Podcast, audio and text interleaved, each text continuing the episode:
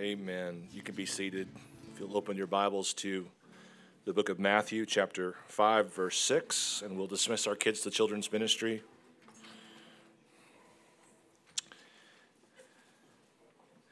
And then, only if it's possible, but could I request that song for communion too? But if, it's, if it screws things up, don't worry about it. But if you could do that, that would be wonderful. Right, yeah. Matthew uh, chapter 5, verse 6. Uh, I wonder how many of you have heard of the, uh, the dilemma attributed to a fictional character in Plato's dialogues called the Euthyphro dilemma. Um, have you heard of this? I mean, if you went to a classical school sponsored by a local faithful church, maybe, but more to that to come. Uh, do not do not think that this is irrelevant to you. It is, it is highly relevant, though not initially obvious why. But let me run through this. The, the dilemma that Plato posed was to ask the following question Is a thing good simply because the gods say it is? Or do the gods say a thing is good because of some other quality it has. Uh, this is a problem presented, as I said, by Plato and in his, in his dialogue, Stumped Euthyphro. The, probably one of the weightiest, uh, most formidable atheists to have lived in the modern day uh, is not any of the people that you would think of, Hitchens and so forth, uh, would, would be a man named Bertrand Russell, who famously wrote a towering book of polemic against Christianity called Why I'm Not a Christian. And he looks to this question as a primary problem for the Christian faith. And I think the way that he articulates it is a little bit more understandable. He would say it this way Is a thing right simply because God declares it to be right? Or does God say it is good because he recognizes a moral code superior to him. All right, so we're gonna we're gonna talk. You don't have to grasp that fully right now, as we're gonna cover it multiple ways from multiple angles and so on and so forth.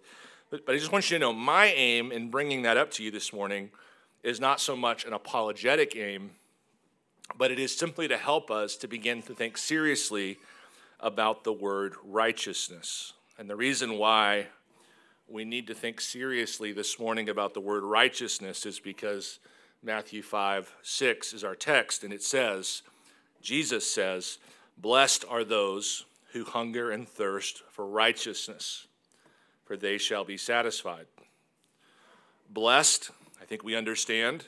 Hunger, I think we understand. Thirst, I think we understand. Satisfied, I think we understand. Of all the words in this verse, the one that seems to me to be the least well understood is the word righteous. What do we mean when we use that word? What is righteousness? Now, this is closely aligned to this, what I call the euthyphronic, it's a made up word, the euthyphronic problem. Is something righteous because there is some sort of transcendent standard of righteousness out there that has always existed, to which God has aligned himself to. So, is there some kind of standard of righteousness, some kind of invisible Ten Commandments type law that has exists apart from God? And the reason that God is righteous is because he obeys this law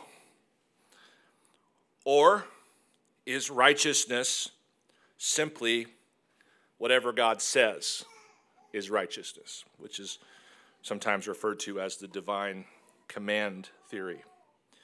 Well, I would say neither of those. One of them is quite close, which is the divine command theory. The other one is way off. And it's funny because when you talk to an intellectual or philosopher, this, this dilemma actually causes them problems. But when you talk to the average Reformed Christian who like maybe went to Sunday school a few times, they're like, no, you can't have a thing that God's submitting to, right? It, it's just an instinctive, you just know this. And one of the things I want to say at the beginning, I think it's very important, and please try to remember this toward the end. I'm not going to tell you anything that you don't know in a way that surpasses knowledge today in the Lord if you're in Christ. Don't, don't think you've learned anything today. You've just learned names for things today. Um, you've just, I've just described a phenomenon that is already happening in your life if you're a Christian. That, that's helpful, by the way. But um, anyway, so the average Christian would already kind of be able to say, no, that, that doesn't make sense that there's some kind of, some kind of uh, law out here that God obeys, and that's why God is good. Um, but there's this other troubling thing for some, and that is, is like, so then, so then whatever is good is just whatever God says, and it's just sort of a divine fiat, and he just kind of arbitrarily decides what's good and what's not good. It's like, well, that's not right either. There's nothing arbitrary about it. What we have when we talk about righteousness, let's just break this down, is simply a description of God's own character.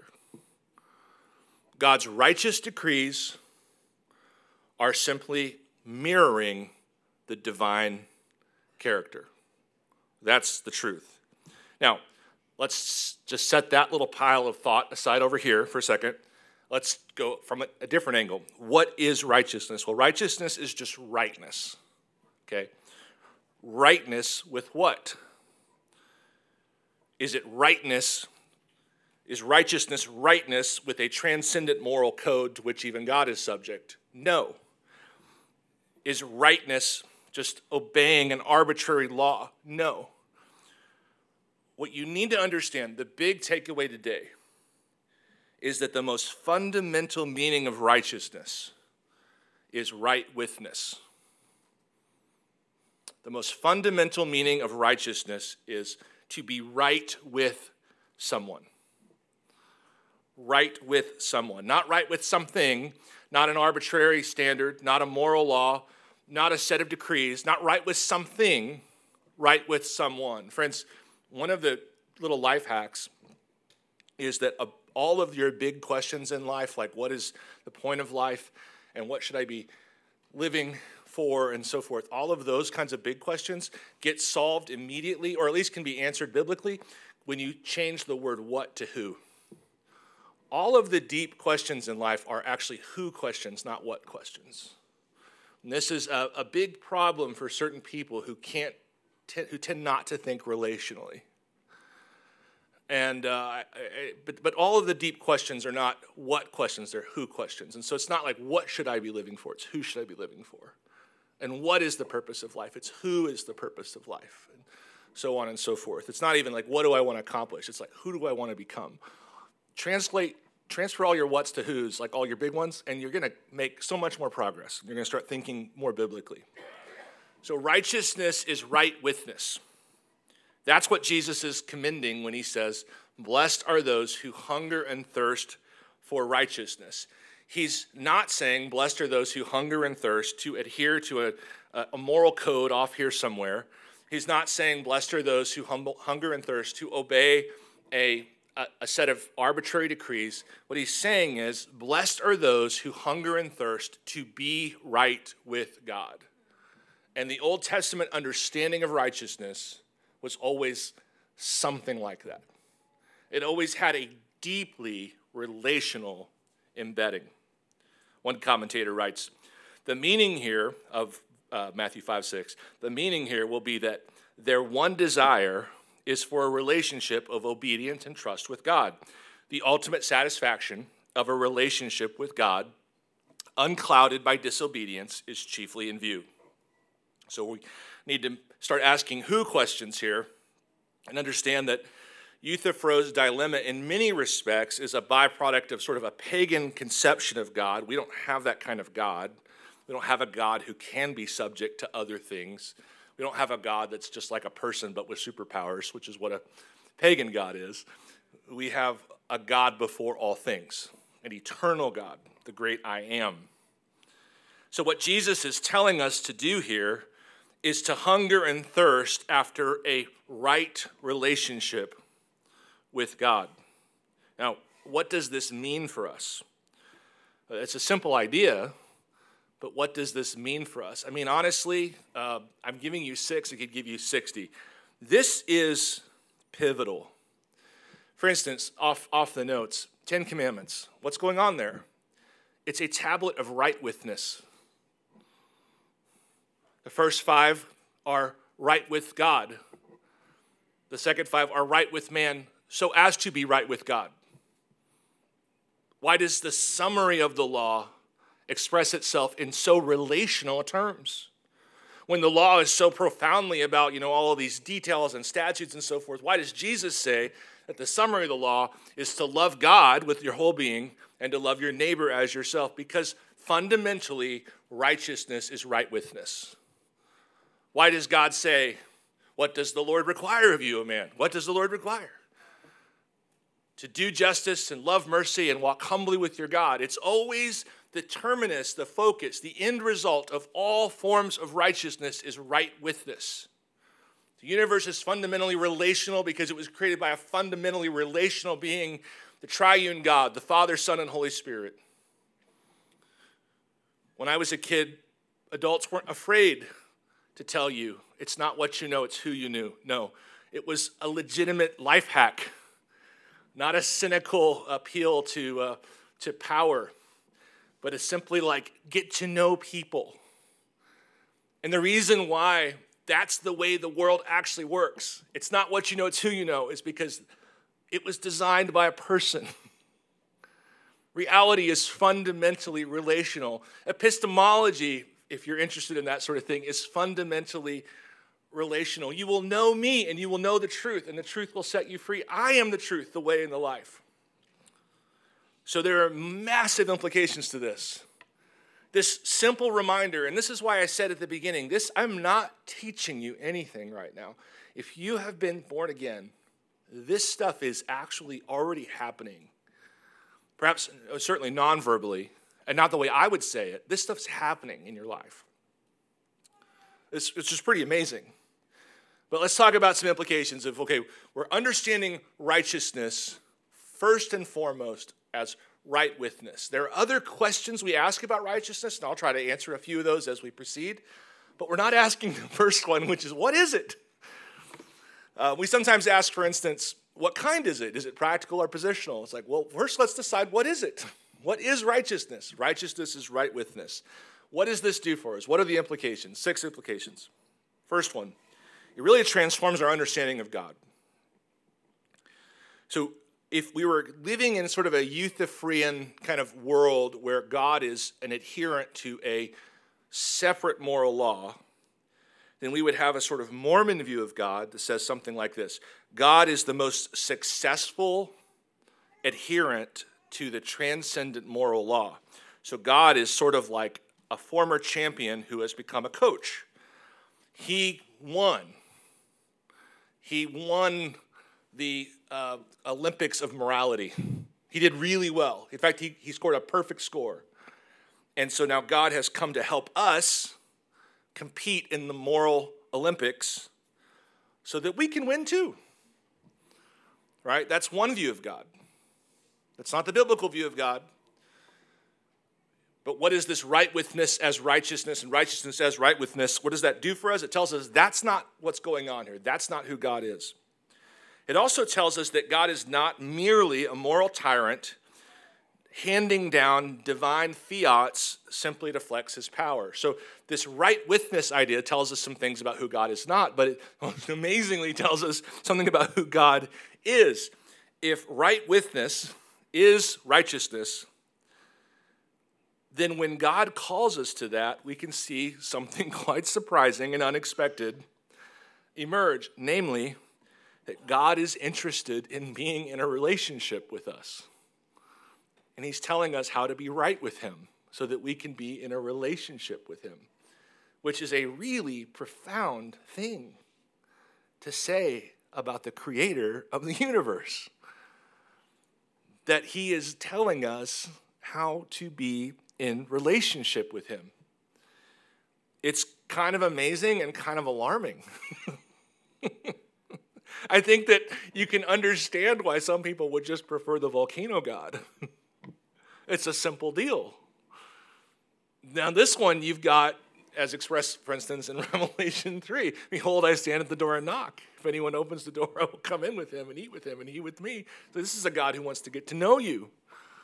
Well, that's a little troublesome. It's beautiful, it's also unnerving.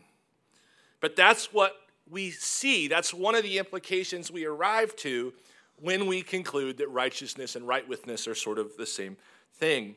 You realize that God has his eyes set on you and that he wants you to be in his family and he wants you to be his son or his daughter and that he wants to dwell with you and he wants to feast with you and he wants to go to work with you and he wants to go home with you and he wants to talk with you and he wants to take you on an adventure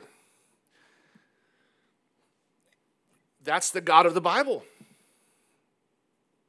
Jeremiah 32 38, and they shall be my people, and I will be their God. Where does the Bible begin? God walking amongst his people. Where does the Bible end? God walking amongst his people. The whole point is he is seeking worshipers who worship him in spirit and truth. He's seeking sons and daughters. okay. absolutely amazing. And so, one of the implications of Matthew 5 6 is simply Jesus is saying this You are blessed if you want that back. Uh, that is not a guarantee, that is actually a miracle. Maybe we can talk about that as we proceed. I don't have plans to, but maybe we'll get there. It's, it's really quite a miracle that we would want that back. But if you're in Christ, I want to assure you that you do. I want to assure you that you do. Because I'm going to I'm to poke at you in a minute. I don't want you to be overly hurt by it. If you're in Christ, I want you to know like this is happening at some level. Okay. So that's one implication. Second one. Well, I doubt when anyone uh, was reading Matthew 5, 6 the last time you read it, anyone was like, oh, this reminds me of Euthyphro. Um, but I, I, bet you that a lot of people who are, uh, you know, just kind of legitimate Christians who've been walking with God for a while might have read that. Blessed are those who hunger and thirst for righteousness, and known about the distinction in theology between positional righteousness and practical righteousness and might have read this and thought, well, which is Jesus talking about here? Is he talking about positional righteousness or practical righteousness? Let me explain those. This is pretty relevant to just your Christian life in general. Um, by practical positional righteousness, we mean this one time, unbreakable thing, this covenantal thing that God does when he saves you. And theologians often refer to this as your union with Christ your connection to Christ.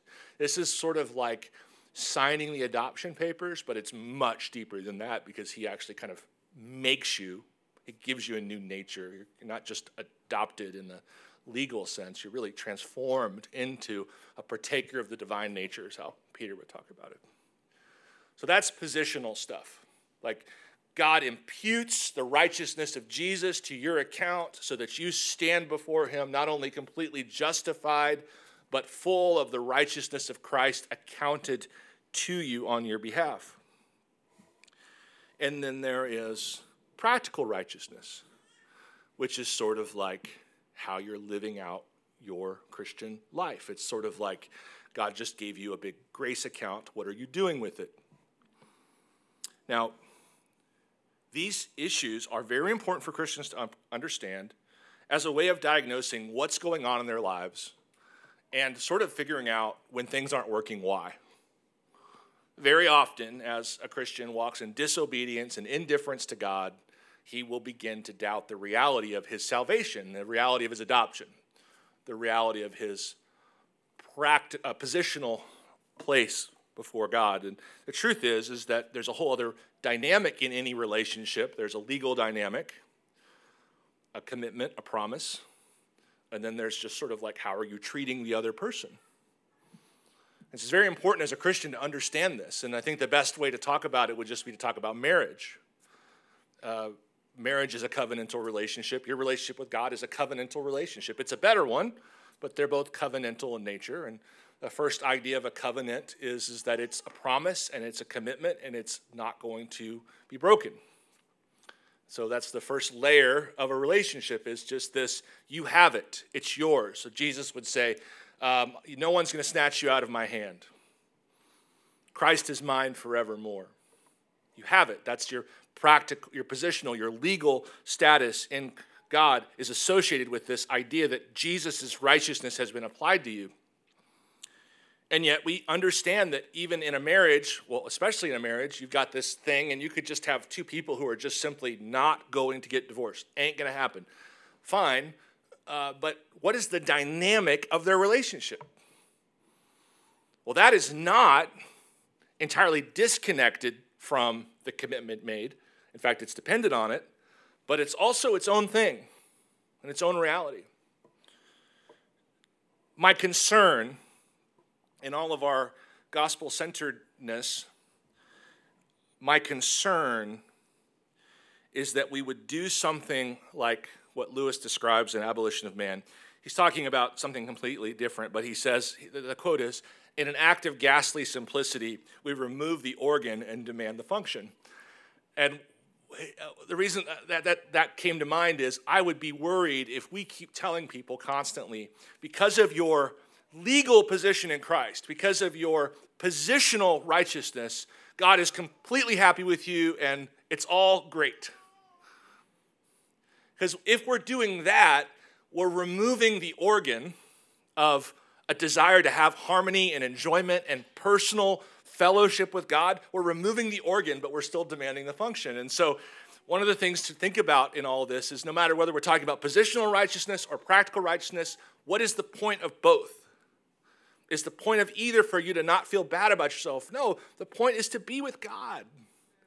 They're just doing two different things together to get you there. One is to put you in relationship with God, and one is to make you enjoy that relationship. I suppose you could even say to make God enjoy that relationship. Paul says, figure out what pleases the Lord and do it. So, one of the things we get from this right, right withness understanding of righteousness is that that's actually upstream from our questions about practical and positional. Because what we find out is, is that all righteousness is, always is, it's just relating with God. Now, third thing this right withness thing can help us to understand that grace has never been the problem in false conversion. Sometimes we talk about cheap grace versus real grace, and I'm always like, I mean, cheap is free. Free is cheap. It doesn't get any cheaper than free. I don't love that language, although some people I respect use it and I can see why. But the thing is, is grace has never been the issue. It wasn't the quality of the grace that made a successful convert or a fake convert. Here's what it was all along a false convert wants grace in order to wipe his slate clean so that he can get on with his life apart from God. A true convert wants grace to wipe his slate clean so that he can get on with his life with God. The desire for relationship, the desire for God Himself, is the distinction between a true and false convert. You can take the gospel, your flesh can do this very easily, as we'll see in a moment. Your flesh can just take the gospel and say, well, this is just what I needed to feel less bad about myself, and then I can get on living for myself again. There's no, there's no way of avoiding false conversion. Two of the primary parables concerning evangelism, the casting the nets and the sowing of the seeds with the tares, both involve just sort of the inevitability that when the gospel is proclaimed, you will get false converts. And that's up for God to sort out. Because there is a miracle needed in addition to the proclamation of the gospel a miracle needed to cause an individual to hear that and say, I want to be right with God. And friends, that is not always something that someone's going to be able to articulate. And it, it is very rarely ever the only motivation going on. It's messy, it's complicated, but what's really happening, just wanted to be clear about this, what's really happening in true and false conversion is one is converted to desire God and the other isn't. It's not a grace issue. Now, I want to talk about these two kind of issues I see arise pastorally that I hope can help you uh, related to this idea of rightfulness. And the one is um, what I would call the error of mystical piety. There are some people who hear what I'm saying and think, well, yes, that's right, Chris. It's, it's really about relationships, it's not about rules. False. False. There are some people who would think that all of this talk about relationship means that we have somehow transcended the need for rules and that good old fashioned holiness is no longer the goal. I wouldn't want you to think that. God is not your buddy. The relationship He wants with you is not a buddy relationship. He wants you to be His worshiper, He wants to be your God. It is a relationship, but not the kind you would make a summer road trip comedy about. Kevin DeYoung was deeply burdened for this issue probably 10, 15 years ago and wrote an excellent book I wish everyone would read called A Hole in Our Holiness Filling the Gap Between Gospel Passion and the Pursuit of Godliness. So he writes, just, just want to expose you to two things, two thoughts that he said. First of all, he writes this It sounds really spiritual to say God is interested in a relationship, not in rules, but it's not biblical. From top to bottom, the Bible is full of commands. They aren't meant to stifle a relationship with God, but to protect it, to seal it, to define it. Never forget first, God delivered the Israelites from Egypt, then he gave them the law. Hear that? First, God delivered the Israelites from Egypt, then he gave them the law. God's people were not redeemed by observing the law, but they were redeemed so that they might obey the law. In another place, we usually think of law leading us to gospel, and this is true. We see God's standards, see our sin, and then see our need for a Savior. But it's just as true that gospel leads to law. In Exodus, first God delivered his people from Egypt, then he gave the Ten Commandments. In Romans, Paul expounds on the sovereign free grace and the atoning work of Christ in chapters 1 through 11. Then in chapters 12 through 16, he shows us how to live in light of these mercies. So, all of this emphasis on relationship does not remove the idea or the biblical category of the righteous law or the righteous rules of God or so on and so forth. We haven't moved beyond that. If you would just keep reading in the Sermon on the Mount, you would see Jesus say, Whoever relaxes the least of these will be considered least in the kingdom of God. The truth is, is that God is giving you these rules for a reason, so that you can enjoy communion with Him. He's not giving you those rules so that you can establish a union with Him. He's not giving those rules so that you can be justified in His eyes. He's giving you those rules in the same way that any healthy marriage would have some rules. And any marriage that doesn't have some rules is not a healthy marriage. You know, I, I, find often like this would be really helpful if anyone winds up sort of resenting this idea that God gives us all these rules. It's like, I guarantee you, you would leave your spouse for less than what you have done to God. And he actually cares about what you do and He wants to be right with you. And those rules are as useful as rules in marriage are as a means of saying, hey, let's be right with each other. So we don't want to diminish the rule of rules, but we do want to elevate the point. And the point is, what God's doing is He's just seeking a relationship with you. Uh, the, the fifth issue is simply this uh, something kind of on the opposite side, I suppose, in some respects, and it's somewhat related to Euthyphro. And this one is, uh, uh you know, the other ones, they're all deeply personal, but this one had specific memories of walking in this error. Uh, the error of moral self improvement. The error of moral self improvement. So I was laying in bed when I was 18. I still remember this because I think it just, it felt so heavy on my heart, so urgent um, laying in bed, college, 18, and I cried out to God, God, set everything that's wrong in me right. I cried out, Psalm 139 Search me, O Lord, and know me, and see if there is any unclean way in me. And I very sincerely felt a desire to live a fully moral life. And yet, I believe now that as God heard that prayer and saw my heart, what he observed was not mostly a young man hungry for him, but a young man hungry for righteousness in a misunderstood form.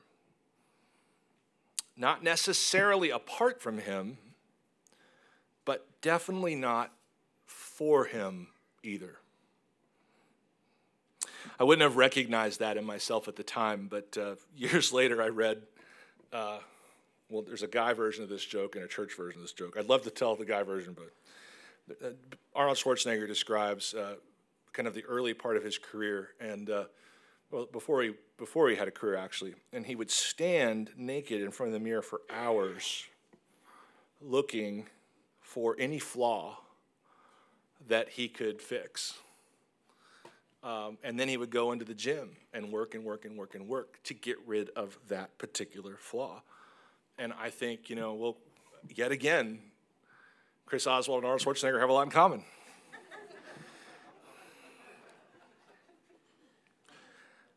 uh, the truth is, we were both, in some respects, young men in love with the ideal version of ourselves his physical, mind, moral but the same, really. A hunger for righteousness that wasn't a hunger for right withness with God. Think of it this way a hunger for righteousness that, if God had granted it, would have made me immediately not poor in spirit. So I'd be basically checking the Beatitudes off like a, a list, right? It's like, okay, I got that one. Now I can stop being that one and I can do this one, I can stop being that one. It's like, that's not what God's about. So there is a kind of error associated with this idea that there is some standard of righteousness that exists apart from God. And that we're all sort of just trying to get our lives in line with the right. But the right becomes super depersonalized from the right one and the one we're trying to get right with is ourselves and our own conscience and our own sense of potential and our own hope for our own lives and the way we look at ourselves in the mirror naked morally you know like it, it becomes all about us. And the person we're trying to get right with is our own standards for ourselves and our own hopes for ourselves and so on and so forth. And i would feel super embarrassed to tell you that if it weren't for the fact that for decades now I have sat across in counseling conversations mainly from Christians who, on the surface, seem to be very hungry and thirsty for righteousness. And they're usually obsessed with the presence of some sin or the absence of some duty. Did you ever go through that phase, like in your early 20s, where you're just like, man, if I could just read my Bible every day, I would just be, I would be like king of godliness. It's like, you listen to people and they sound very hungry and thirsty for righteousness. And then you start asking some questions. And you begin to realize that they are not actually hungry for God.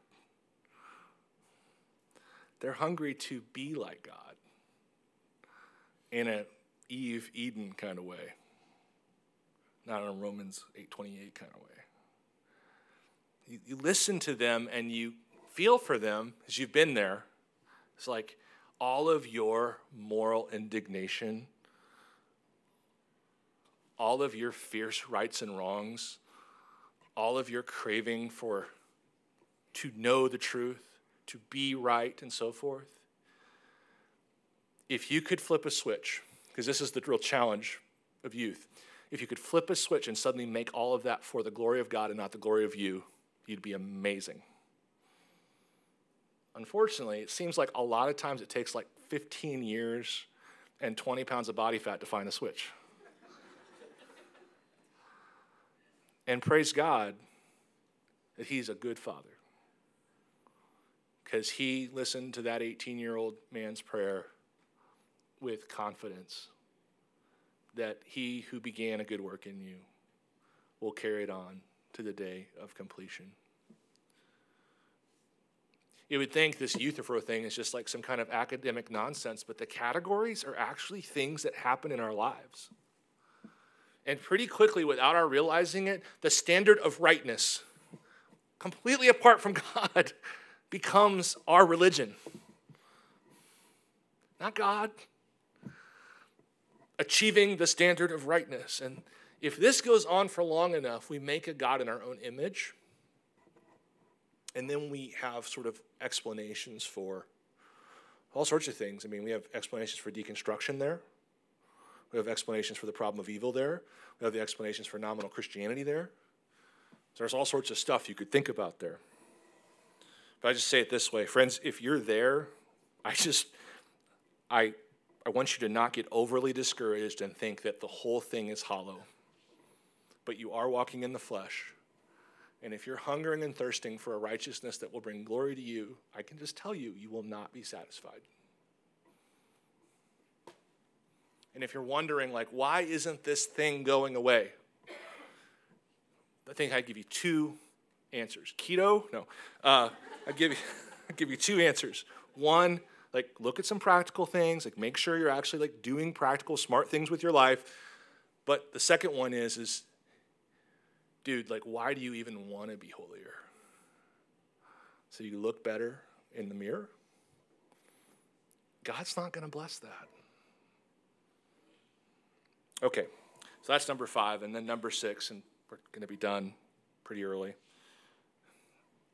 The sixth implication is simply this heaven is going to be amazing if the whole point of righteousness and everything, because God talks about it a lot, and if everything God's showing and telling us, everything God's commanding, if the whole thing He's doing the whole time is to find and create worshipers who will worship Him in spirit truth, to bring many sons and daughters to glory, if God is this relational, if He is this about being right with you and you being right with Him, oh my goodness.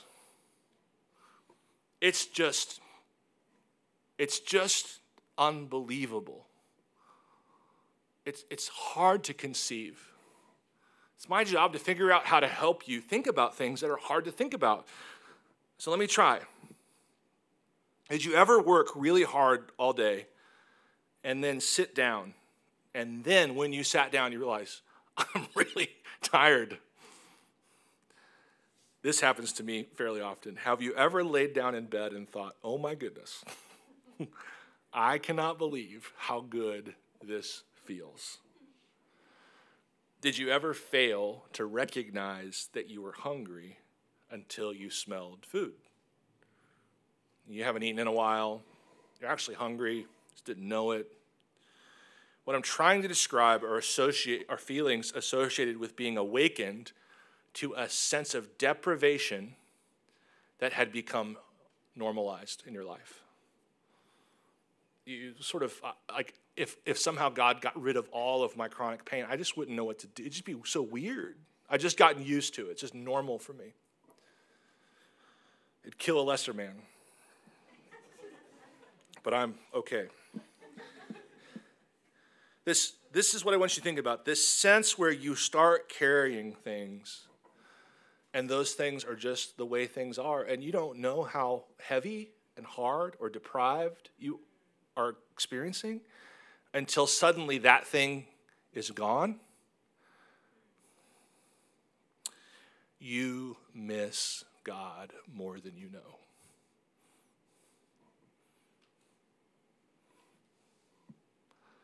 When He saved you, He put His Spirit inside of you, and deep calls out to deep.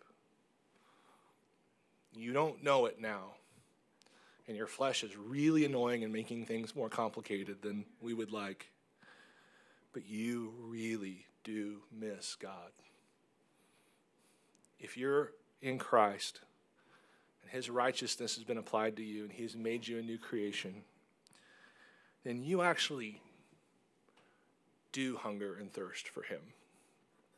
Your flesh is throwing up all of these flares and using the language of the Bible, how dare it, to make an idol out of righteousness. it happens. My friends, that you're going to get to heaven one day. Let's, let me just read Proverbs, or Revelation 21, 3. And I heard a loud voice from the throne saying, Behold, the dwelling place of God is with man. This is what he was after. Behold, the dwelling place the dwelling place of God is with man. He will dwell with him. This is just Jeremiah again in Revelation. He will dwell with them. And they will be his people. And God will be with God himself will be with them as their God. He will wipe every tear from their eyes, and death shall be no more neither shall there be mourning, nor crying, nor pain anymore, for the former things have passed away. I think I need you to just trust me when I say that when He wipes the tears away, some significant percentage of those tears will be, oh my goodness, I cannot believe how much I missed you. I cannot believe how much I really just did want to dwell with you. And I just wanted you to be my God. And I wanted to be your son. I wanted to be your daughter. I, friends, heaven is the ultimate fulfillment of God's ultimate revealed desire to glorify himself by being a father and bringing many sons and daughters to glory. That's where we're headed. So when Jesus says, Blessed are those who hunger and thirst for right withness, for they will be satisfied, I think the only way that satisfaction reaches what we really need it to be is in the new heavens and the new earth. So, communion, we go to 1 Corinthians 11. And one of the things we rarely talk about with communion is just the way this is meant to hold us until the wedding feast. Meant to hold us over in some respects until the wedding feast. I received from the Lord, Paul writes, what I also delivered to you that the Lord Jesus, on the night when he was betrayed, took bread. And when he had given thanks, he broke it and said, This is my body, which is for you. Do this in remembrance of me. In the same way, also, he took the cup after supper, saying, This cup is the new covenant in my blood. Do this as often as you drink it in remembrance of me. For as often as you eat this bread and drink the cup, you proclaim the Lord's death until he comes. And we say, Come, Lord Jesus. The very most important desire of our lives is the desire to be with him, to walk with him, to dwell with him and that is if you're going to ask God to do one thing for you today, to be like, God, make me more aware of my, and give me a greater desire to be with you, to be right with you. And help me to see how everything you're doing is about that in my life. Everything you've done on the cross, everything you've done, period, is about that. That they will be my people and I will be their God. So if you're a follower of Jesus, would you come and be refreshed and encouraged by this symbol, this reminder of what the Lord is doing? He's bringing you home. He will bring you home.